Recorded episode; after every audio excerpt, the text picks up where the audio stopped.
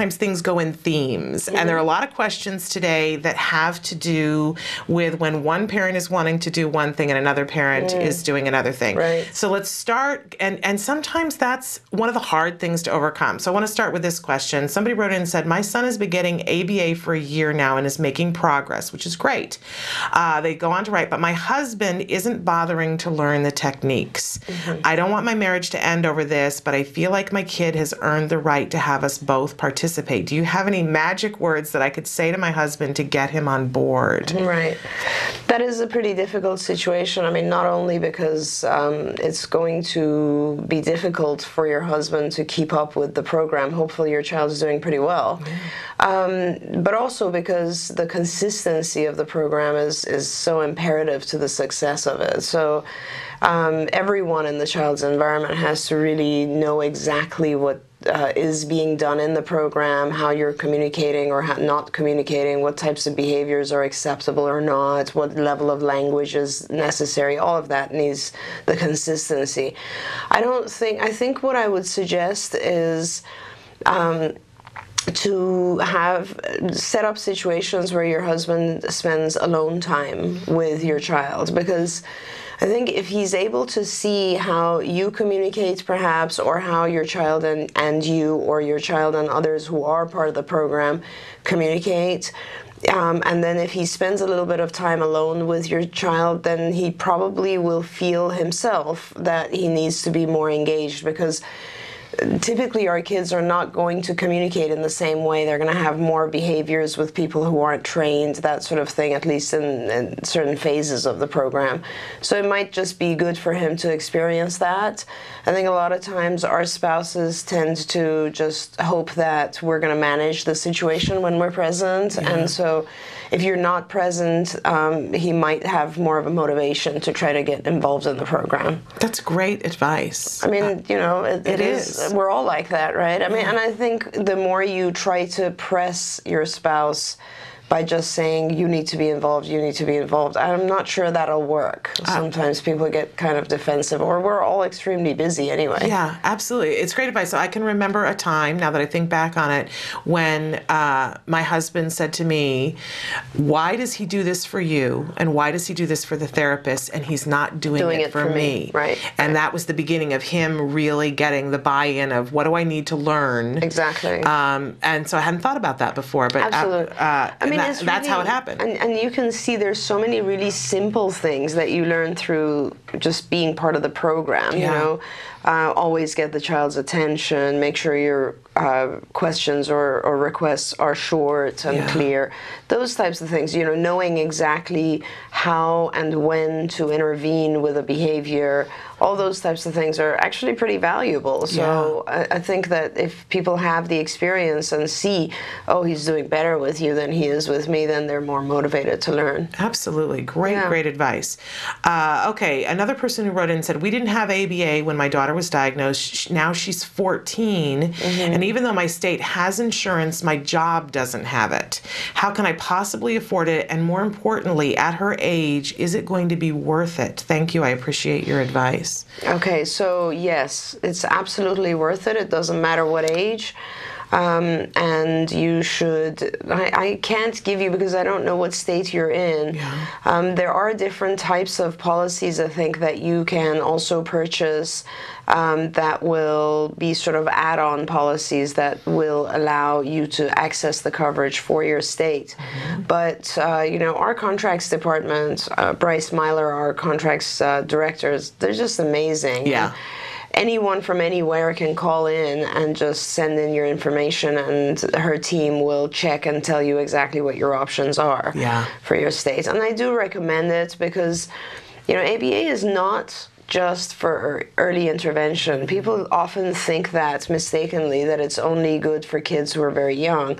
Not at all. In fact, there's at least 10 times as many publications on how ABA works for adolescents and adults as there are for younger kids. I mean, so ABA generally has been the modality of intervention for adolescents and adults in all developmental disabilities for years and years. The only reason that the spotlight is captured by early intervention is because a bunch of kids in early intervention actually recover. Yeah. So, um, it's extremely important. I think the ch- you said your daughter's 14. Yeah. You know, pretty soon you're going to be dealing with, if you haven't already, teaching things that are very specific to that age, like menstruation issues and how to deal with those things, or vocational training. Yeah. And I think all of that is done through ABA. So I think it's really important for you to try to get coverage.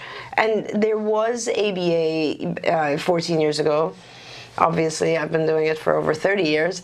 But it just wasn't accessible. Yeah. And, you know, it just saddens me to hear that uh, you're in a state where there is coverage and yet you can't access this.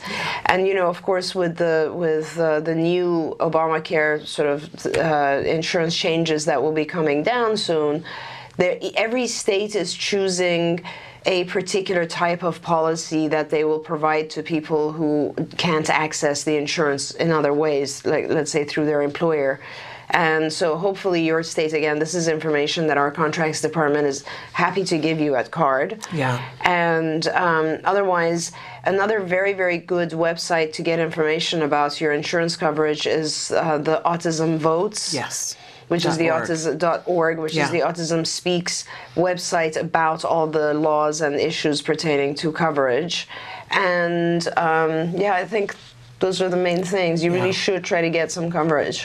But I love hearing that it is worthwhile. I think Oh, it's a yeah. great question, and a lot of people have that misperception that there's a boat that they missed. Absolutely no, there isn't. I mean, we have a lot of uh, children, uh, adolescents, and adults in our program right now. Mm-hmm. Yeah. we're setting up uh, vocational classrooms for our adults. So yeah, absolutely. Okay, wonderful. Great advice. Uh, okay, uh, an- another one having to deal with family members. My nephew is two and screams all the time. I have a child on the spectrum, and to me, let's just say I see warning signs. I tried to talk to my sister in law about it, and she informed me that it was just the terrible twos. I would love your opinion. Am I overreacting? Oh gosh, it's hard. I mean, I don't know whether you're overreacting or not because it's so hard when you see symptoms in a family member, yet the parents are not uh, open to the possibilities. Um, so let's start with you know you can't based on a child who's screaming it could be just the terrible twos Right. very easily. I mean the child could have a whole bunch of other issues going on. The child could be could have learned simply that screaming is a very effective mode of getting my way. So all of those things could just be present and could fade off as the child ages. Absolutely um, I would say that this is one of those situations again where I don't think it's a good idea to um, like make the family or the parents defensive about the whole situation. After all, you know as a parent that it's a very difficult uh, thing to hear. Yeah. So um, I would say you, you should probably uh, just leave the situation for now. If the you've mentioned it, and I think that the parents are probably more cognizant of the situation now that you've mentioned it, and hopefully they will, um, you know, talk to their pediatrician at the next checkup. Um, I find that the majority of my early uh, diagnoses, or when I have to, when I see young children who come in for diagnosis, um, are referrals by their teachers. So it's kind of like if the child's in a, in a preschool program, teachers are the ones that tend to be able to identify problems pretty fast, and then they'll they'll be the ones that talk to the parents. So you know, it's a very thin line. On the one hand, obviously, the earlier the better. On the other hand, um, it's difficult to push people, and, and obviously it's very hard to do something like uh, tell a, um, a family member that your child might be autistic. Yeah. You know, you could, if you have a very open conversation or dialogue or interaction or relationship with this family member, then I, maybe you want to go online, print out the uh, symptoms of autism and just give it to the mom or dad and say, you know, th- these are the things that I'm concerned about. If you do that, you might actually, just by reading the symptoms yourself, um, come to the conclusion that no, screaming on its own is really not a symptom. Yeah. In fact, screaming is not any kind of behavioral um, challenging behavior is not part of the, the symptoms of autism. So, really, um, that's a side effect, sort of. It's like comes from frustration. But really, what you're looking at is, uh, you know, delays in social behavior, delays in language, and the presence of those stereotypical behaviors. Absolutely. Yeah. I, I do think that once you've been through it and your child has gotten the diagnosis, it makes you hyper vigilant and Oh. hyper aware. And I know for me, I, I wanted to spare somebody else that. Every autism parent has a period of time that they mourn, that they go, Oh, I should have realized when this happened. You couldn't, right? We all have to forgive ourselves at some point. But I do think it makes us hyper aware and we want to spare somebody else that time. Absolutely. Um, but it isn't. We aren't always the people that they want to hear it from. Well, and I think I mean I can completely understand that, Shannon, because imagine my life, right? Oh, I, I- mean, I like sure. every child I see, I instantaneously pick up on all their issues, but. Yeah.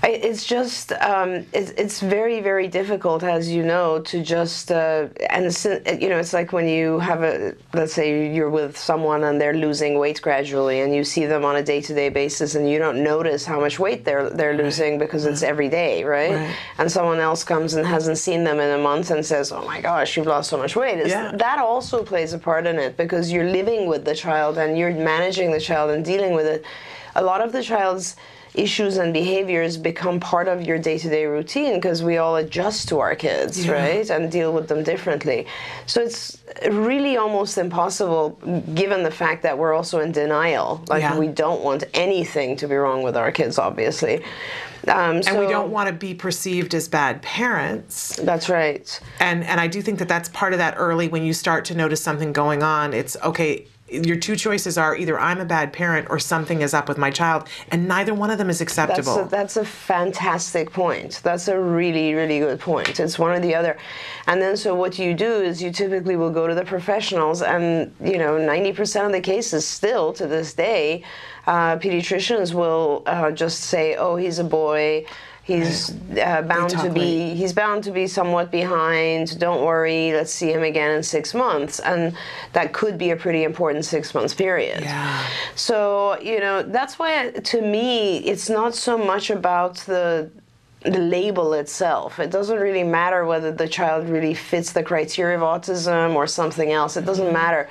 The bottom line, and that's how you know historically also the diagnostic manual, the DSM, starts by when you train in the DSM, it starts by telling you that nothing is really considered an, a diagnosis or a disorder unless it specifically prevents the individual from interacting in a healthy manner mm-hmm. with family, at work, at school, and so on.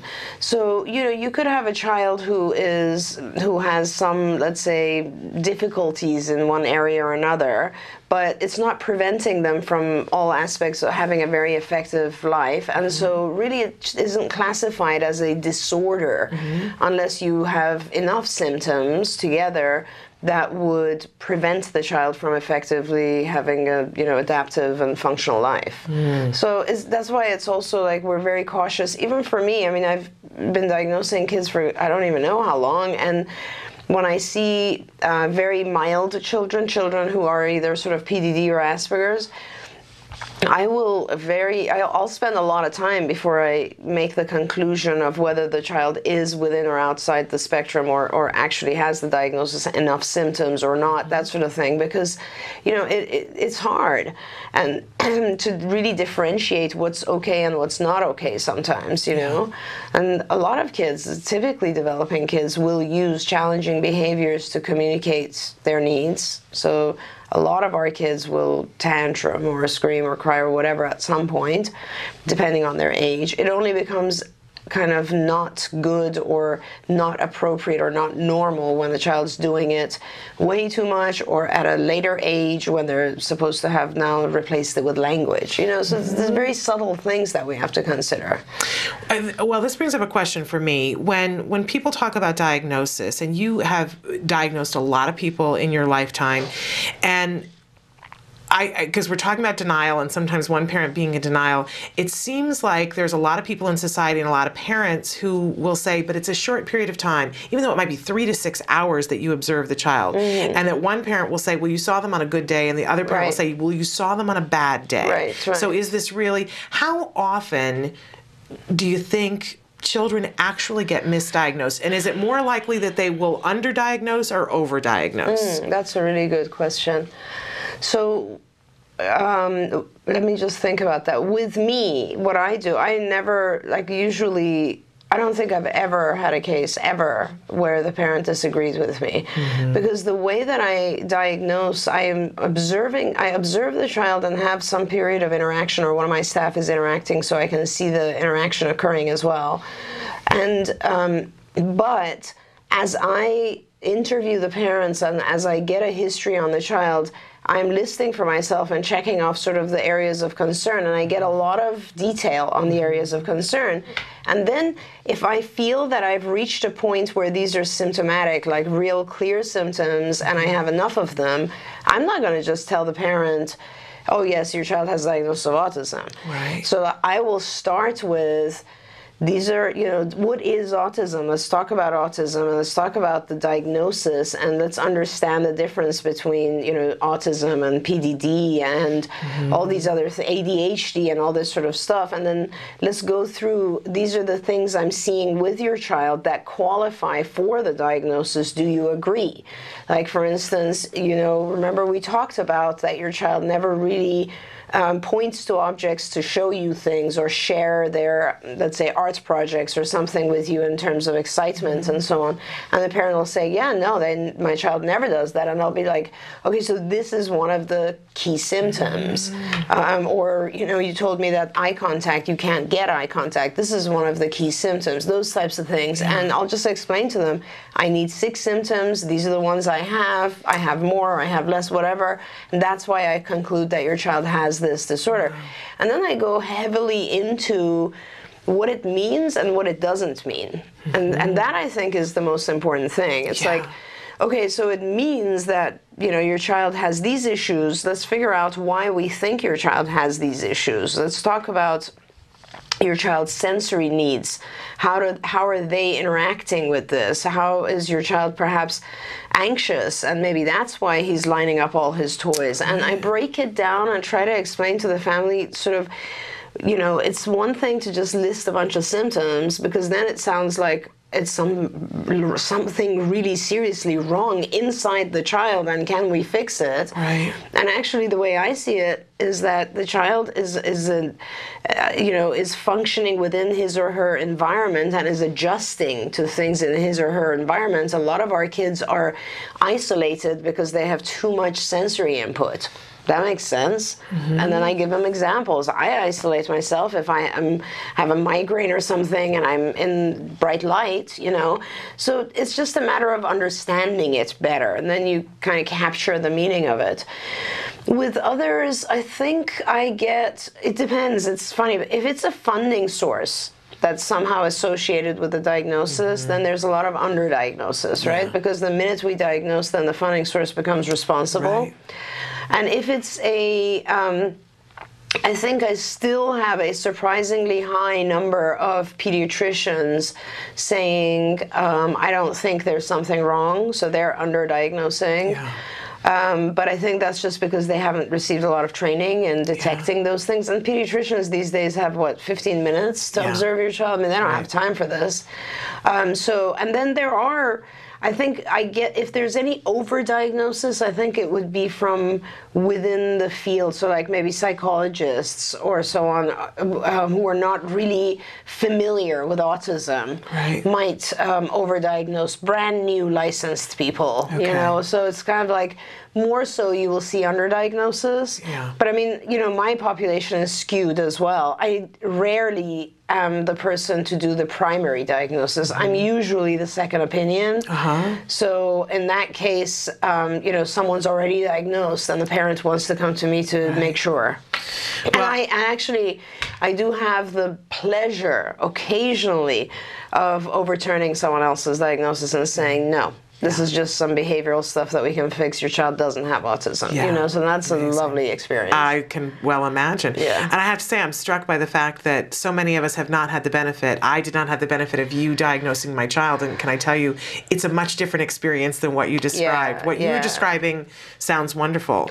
Yeah, Uh, I, I sometimes I'll spend more time on just a diagnostic than any other type of evaluation, just because it ta- it's I won't leave until the parents are on board with me. They're okay. They feel like we have a game plan. We know what we're doing. I'll stay with them for hours during that. That's the hardest moment uh, Yeah. of many of our lives. Like, how Yeah. could you just give a number and leave? You know? Yeah, and yet it happens to so many of us. Uh, but we're, I'm grateful that some people have the opportunity to have that uh, that you. experience I with you. That's yeah. a wonderful thing. Yeah, and I just I don't want people to give up hope. I mean, I really that's the biggest thing for me. And you know, Shannon, like you know, many of the parents here whose kids have grown up and are adults and recovered and doing great, and they all went through the same thing, which is why it makes it much more important for me to just stick with it.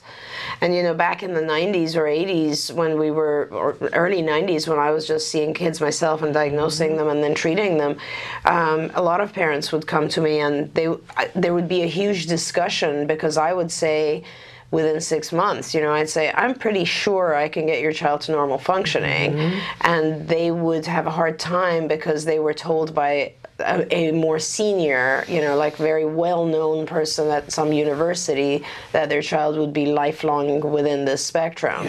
And a lot of those parents now come back to me and say, God, I mean, I'm so glad I listened because otherwise I would have just uh, given up on his life. Absolutely. Yeah. Absolutely. And we should note because you were talking earlier about Bryce Myler in the contract Bryce, department. She's one of those parents. And I always right. like to remind people that when you call the contract department, she's the head of that department and it trickles down from her. They're an amazing department of people who work harder than I- I- any other group Anyone. of people. And and it really I, I always say, you know, when you want to have somebody in your corner, who better to have in your corner than an insurance expert whose child had the benefit of this therapy and is now in Yeah. college and the employee of the Yeah. month where he works Yeah. and driving his truck. Yeah. That's the parent you want in your corner, and that is Bryce Myler. Absolutely, and Which is she, wonderful. she's like, yeah. Let's just let's talk about her for a minute because she's, just someone I love to. Amazing. She is amazing. It's just like uh, talking about her gives me goosebumps because she's Yes. just one of those women that just takes the bull by the horns, you know, Yep. whatever it is. And yeah, she's spectacular, and we've been very, very lucky to to have her. I mean, just ridiculously lucky, you know, like wonderful. the timing of it that Yeah. she came to us. She was at uh, Anthem Blue Cross for about 24 years or so. I mean, Mm-hmm. her experience is ridiculous, and she knows all of autism. She knows all the laws. She's absolutely brilliant. She's a gem. She really is, and she will fight hard for you, hard for you, and she will tell you exactly where you are, and and so that it's clear and concise, and you know what the next step is. And if you've seen the the documentary Recovered, Right. Bryce is one of the parents featured in that movie. And another parent in that movie, which also I want to kind of uh, give a little hello to, is Bonnie Yates, Yeah. who's an attorney in the special ed world and also absolutely fabulous as an attorney. Amazing. Has helped so many families over the years. Oh my gosh.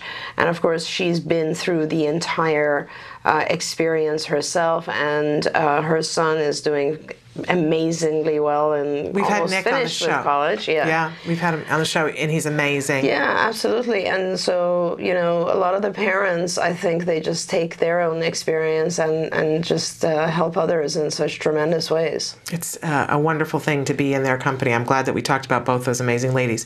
We should take a break, but we'll come back with more of your questions. Keep them coming in for Dr. Doreen Granpeesheh. This is Ask Dr. Doreen. Stick with us. Welcome back to Ask Dr. Doreen. We're here with Dr. Doreen Granpeesheh, a true expert in the field of autism. You've been Thank working you, working in that field for multiple decades. We're not going to say how long, but 1978. That's, uh, that's amazing. Yeah. Uh, when you were exactly three months old, you Yeah. began working with children on the autism spectrum. Feels like Uh, yesterday. but but uh, I'm so grateful that you do work with our kids. I'm grateful Thank for you. All the work that you've done and all the people that you have trained because it had a direct impact on my life. And I've said before on the show that my child was treated here at the Center for Autism and Related Disorders, Right. and all the success that we enjoy, I attribute to your Thank leadership. You. I really appreciate that.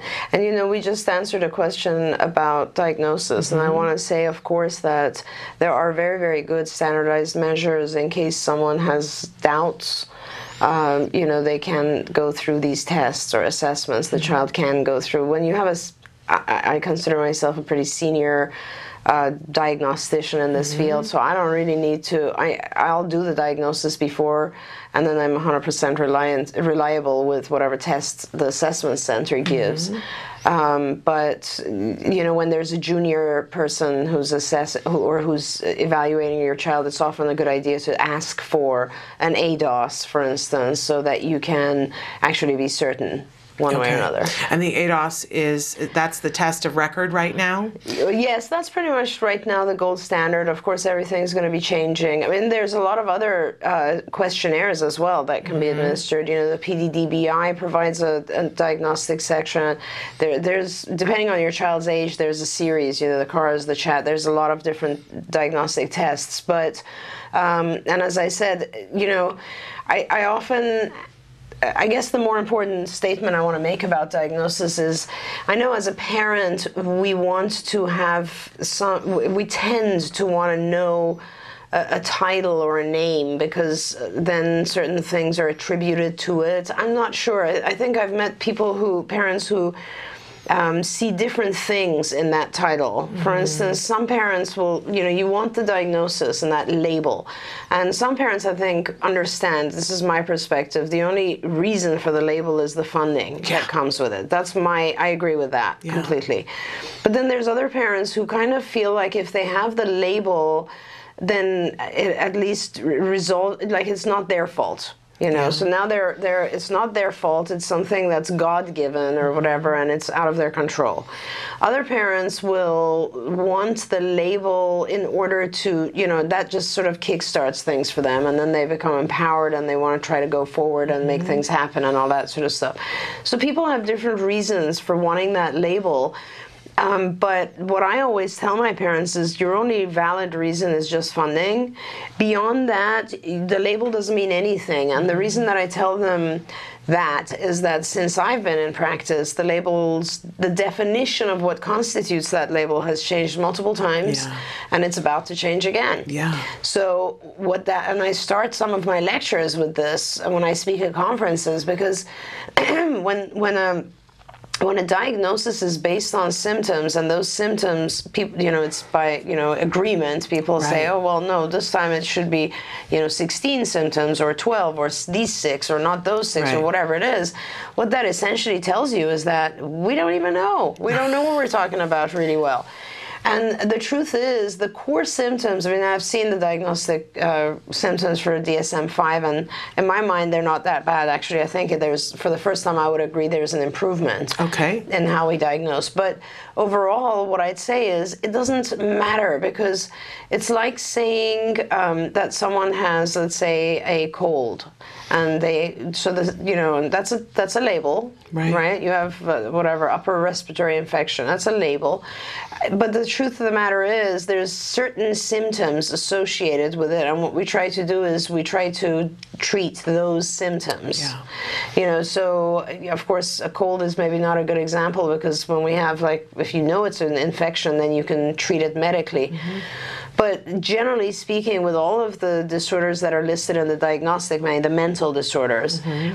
they're all symptom based. Yeah. And symptoms are, by definition, the result of something causing it, right? They're not causation, they're not a causative thing, they're a result of something. Right. So great, yeah, we have these symptoms and therefore we have this label, but what's causing each of these symptoms? Mm-hmm. That I think is the biggest lesson I can give to anyone who's doing diagnosis is identify the individual symptoms, break them down and see what in the child's environment, in their um, let's say uh, biochemistry and their stress levels and their sleep what is causing each of those symptoms that you observe mm-hmm. so when we talk about all the stere- stereotypical things we see in autism and those are necessary for the diagnosis and they vary right they could be anything from toe walking to eye gaze to lining up your objects to repetitively turning the lights on and off. I mean, there's a billion different yeah. ones, and they're all cl- classified as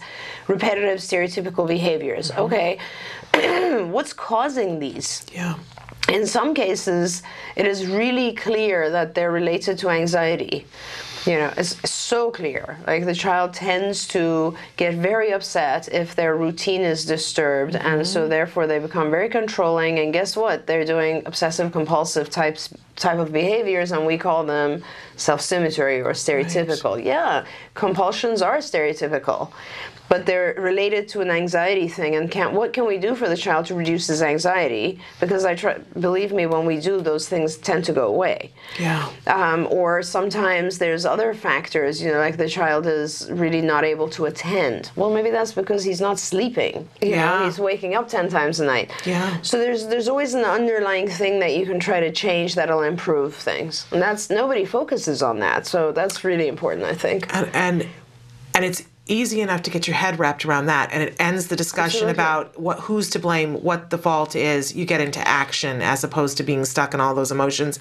and anxiety yourself as a parent i think that's what Absolutely. i love about that approach definitely and uh, the other you know misbelief i think over the years is that our kids are mentally retarded mm. and i would mm. say that the vast majority of my kids are incredibly intelligent kids actually and it really boils down to they haven't learned the way that we learn from these set of environmental things stimuli that are around them. And that goes back to the sensory issue.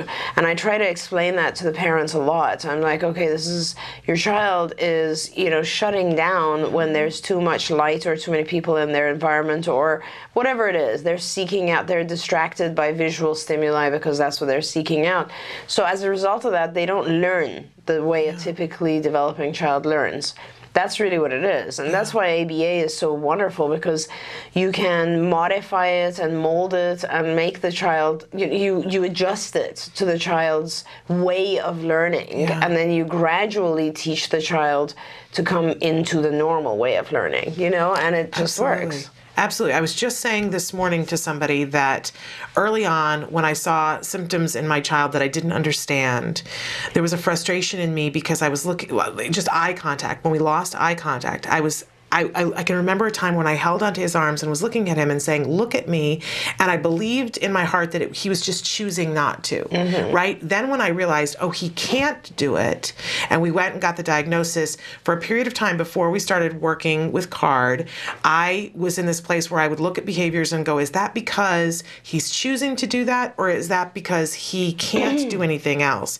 And when I came to the Center for Autism and Related Disorders, what I learned was that that question really wasn't valid valid. I wasn't going to get any traction with it. I wasn't going to get anywhere. But the question, the, the real question was, he doesn't know how to do this. Exactly. How do we teach it to exactly. him?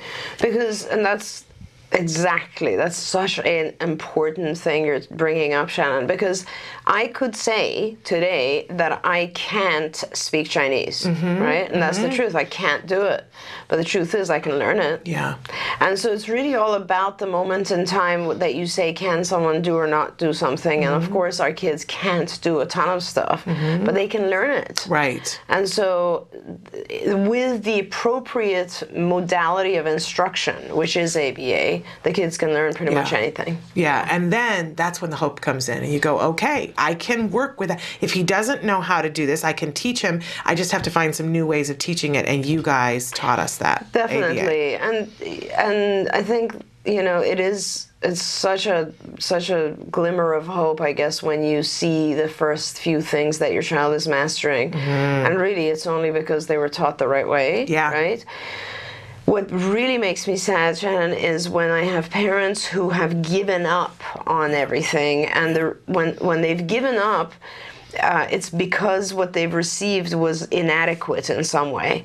So you know, when you have parents who say, "Oh, I'm just, I'm so done. I did ABA for three years," and you're looking at it and you realize, "Oh my gosh, no, you know, they did two hours a week of ABA for three years, and that's just so sad because it's not going to make a change." Or you know, they did an ABA, but it wasn't really quality. Or Right. uh, somebody was doing something else, and this often happens in school settings, um, and it wasn't really ABA, and Yeah. the parents were told, "This is ABA. You don't need to get additional ABA." Yeah. You know that sort of, sort of stuff is just that's injustice. It That is. is injustice. It yeah. is, and and what's especially heartbreaking is the moment when the parent realizes that, and the and just the grief that comes with the lost time. Right. Uh, thinking that you were doing something, but I I love, and we mentioned this uh, a couple of weeks ago that on the Center for Autism and Related Disorders page, www.centerforautism.com, there is a page that details what to look for in a quality ABA program. Mhm, I think so, yeah. And and that you guys can check that out. If you if you're having ABA and you feel like progress isn't happening check that out. It- it's really informative document. Okay we should continue on. Uh, oh this is a very interesting one. Uh, my 12 year old son has no interest in hygiene. I've been cutting his toenails and standing over him brushing his teeth for his whole life along with other things. How do i get him to do these things correctly and independently? I even have to remind him to wipe his butt and flush the toilet. Right. 12 Right, right. So um, the first thing is there is no real motivation for him to do these things. Everything with ABA has to start with where's the reinforcer.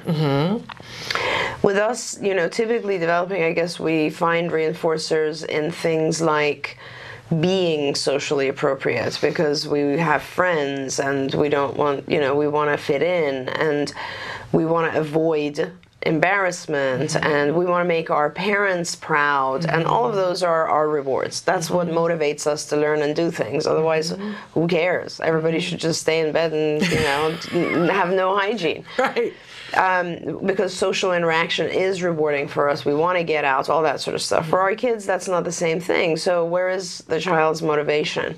Especially uh, because you take care of him. Right. So, one thing is your child's probably not motivated to look good because, you know, they're not really all that aware of all the other people out there. So, why should I look good? Um, why should I even keep clean? Because they've never really gone to a negative level of hygiene where it's bothered them or hurt them because you, as a good parent, take care of that. Um, why should I do any of these things? Like, what's the reason for all this stuff? So, the child isn't internally motivated to fix this. And whenever they do get to a point where it's really not hygienic, you take care of the situation. So, for instance, you will help wipe the child and so on, and he's not even a child anymore, but you take care of his needs. So, mm-hmm. two things have to happen here. One is um, someone has to go through each of those different uh, activities and teach them um, very, very gradually. Um, and when those, so for instance, you know, brushing teeth, that's a whole process that we will teach, and it is, you can do it with what's called backward chaining. And backward chaining is, for instance, you do all the steps involved. What are the steps involved in brushing teeth? So, you know, I take my toothbrush, I take, or I take the toothpaste, I open it, so I put the top down, I take my toothbrush, I put some on there, I put the toothpaste back or close the top, put it back, then I put some water on there, and then I brush my teeth, and then the whole brushing of the teeth itself is something to learn as well. So, backward chaining means that you, as the teacher or the therapist, do all those steps until the very, very last step. So, you do all of it, and you actually might even start the brushing, but you allow the child to finish it. Okay, great. Then they get a huge reward for that. And you have to dec- decide uh, together with your 12 year old what is an appropriate reward. And please be sure that the reward has to work for him, not for you. Right. So, it's not It's something that you think is rewarding, but it's something that he finds rewarding, and it needs to be something that he doesn't have free exposure to all the time. Right. Because when we have things all the time, they lose value. So they have to be things that are valuable, and he doesn't have access to them, and he really wants them. And then he gets it for let's say five minutes or ten minutes or whatever is appropriate for that particular item. And then the next day, or a few days, you know, once he's mastered that last phase without you having to prompt it too much, then you leave out the last two stages. So you'll do everything again, but now his hand is here and he's the one supposed to put it in his mouth and brush. Mm-hmm. Okay, great. That's mastered. The next stage, you do everything except put it under the water and he's supposed to do the last three now and he does the last four and the last five and gradually, it's called backward chaining. Gradually, he'll learn to do the whole process. Mm-hmm. Now, you can help in many other ways too. For instance, you can take pictures of every stage and you can put the pictures up on the board and you can point to the pictures like on his mirror so he knows what stage he's at. So these are all different techniques that we use in ABA, and it's very easy, and, and you should easily within a you know week maybe. Uh, have the child brushing his teeth, and that's not a big deal. And then you go through, and well, I would probably start with the wiping first because that's the most important at this point.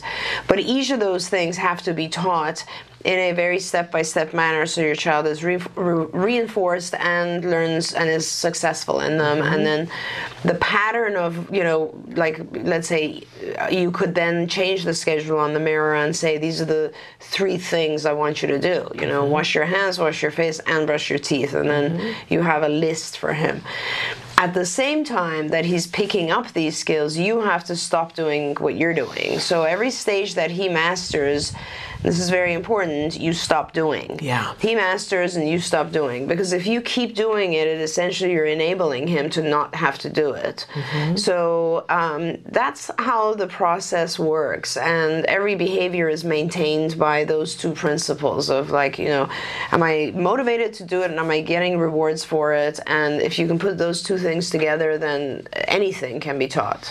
And what I'm struck by is it seems like there's a whole host of things. There's the the cutting the fingernails, there's the wiping, there's the toothbrushing, washing your face, combing your hair, showering, whatever all these things are. And uh, it seems what you just described is very patient and slow. It seems like to me. Mm. Would you mm. do one or two of those at the same time, or would you just? It just depends on what the child's doing okay. in the rest of their world, right? I mean, so okay. I don't know what the child's schedule is. So if you have, uh, um, and are you working on other aspects like language or mm-hmm. so on and so forth? Typically, if I have someone in my care, then I would do one of the self-help or adaptive skills and then at the same time I'd be doing some language skills and I'd okay. be doing some social skills and stuff like that you know outside okay. leisure skills perhaps and those types of things and when this is mastered I go to the next okay it also is more a little bit more confusing for the child if you're trying to do two different things at the same time within the same area but not really I mean wiping is a very different behavior than let's say brushing teeth right so you could potentially have those two programs running parallel mm-hmm. but you just want to make sure that you don't always, always the success to behavioral intervention is whatever teaching there is has to balance out with the rewards, right? Yeah. So if you have too many things going on and not enough reinforcers or rewards, then your child's going to freak out, throw a tantrum, it's not going to work. Yeah. Anytime you see a child reacting negatively to a behavioral intervention, that means the balance between demands and rewards is just not there. So okay. the, the, rewards are too low and the demands are too high. You balance that out and everything becomes okay. okay. Um, anytime you see a child who's not paying attention or is just not caring too much, then there's like that boredom factor. Mm-hmm. That means there's probably too much reward and not enough demand. Ah. So it's kind of like you have to maintain that balance throughout. Okay. Awesome. Yeah. That's awesome. Okay. Uh, oh, love this question too. Do you recommend giving our kids music lessons? Are there certain instruments that are better, easier for our kids to do? Uh, and do we need to find a special teacher or somehow prep the instructor? Yeah. Uh, Okay, so I love for some of our kids to get involved with music. I um, the way that I approach that is that usually I really want to find a particular area that the child is really good at mm-hmm. and really support it, promote it, strengthen it. Yeah. Because, you know, we're we talk about our recovered kids and we say, oh, they accomplish so much, yeah. right? Well, I mean, the vast majority of our kids accomplish a lot. Not all of them recover. Yeah. Um, in in all cases, whether it's a child on the spectrum or not, it doesn't really matter every child has to have something within which they shine. Yes. Right? That is like the most every human being actually. So the most the best thing you can do for your child is identify what that thing is that makes them special, different and that they can get really good at. Yeah. Like I see my kids, they all have different areas, you know, mm-hmm. that they're mm-hmm. really amazing. And there's no competition because they that is their own skill mm-hmm. and it's not like the skill of the entire world or family or whatever. So it's really important to try to get your child's um, to find out what your child's interested in. I mean, I have children who are spectacular on the piano, just mm-hmm. spectacular. Um, and I am not a musician, unfortunately. I used to play piano when I was younger, but I didn't go beyond that. And I'm sure that music, uh, people who are educated in music, will probably be able to give you some more guidance in terms of what instruments should come first. In general, my belief is, or, or what I've learned, is that piano seems to be one of the very good ones, or you know, because the notes are separated and into sections and so on. But it doesn't really matter. I mean, some like as we were just talking before about one of our uh, beautiful little guys who's an incredible drummer. Yes. You know, and I always love that with um, Logan because he when he was really little, one of his self-stimulatory behaviors was this. Ah. Right? He's, uh, I have footage of him doing this a lot, right? Wow. And this, like a lot of this, and of course now he's turned. It's a very, very functional and adaptive skill because yes. he drums like crazy. It's just amazing. I love that. Yeah. Um, so we have to find what our kids' interests are, just mm-hmm. like any other child. Any other child. You have to find what their interests are, and yes, then encourage it. Okay. Um, special teaching is the same principles as I just talked about before. Yeah, it's possible, depending on the level of your child. Some of our kids are so brilliant and actually so talented that they will go to a piano class and um, you know one of my kids had this whole process where we weren't even sure what he's into. We knew that he really loves music so parents and i talked about it and i suggested why don't you take him to piano lessons? You know within a year he was at concerto level so like wow with him, I know for sure that he went above and beyond normal teaching, right? right? I mean, he didn't. Not only did he not require specialized instruction, he was. This was like natural to him. Wow. Then other kids, there are where you need to break it down and go slowly. But I will say that. Um, I've seen a lot of children who have a an acute sense of hearing notes and being able to replicate what they hear. Um, one of my little guys that I used to work with myself a few years ago, maybe five, ten years ago, literally you could just play anything, mm-hmm. like, you know, 20 notes of anything, and he would immediately play it. Wow. So, yeah, the kids awesome. are amazing. They're yeah. so talented, some of the kids. Absolutely. And then the other kids, of course, just to make sure, like, are beautiful artists. Yeah. Right? I mean, painting, and they just, they have incredible talent in that area. So, you really have to just follow the child's talents. Okay, absolute yeah. great advice. Uh, Oh, we're out of time. I can't believe we're out of time already. That was. Gonna, that was very fast. Uh, but we'll be back more with next week with Dr. Dorian Granpeesheh, where you can keep your answers coming. We'll save the rest of the questions, and we will get to the bottom of them at some point in some century. We will try. Uh, we will.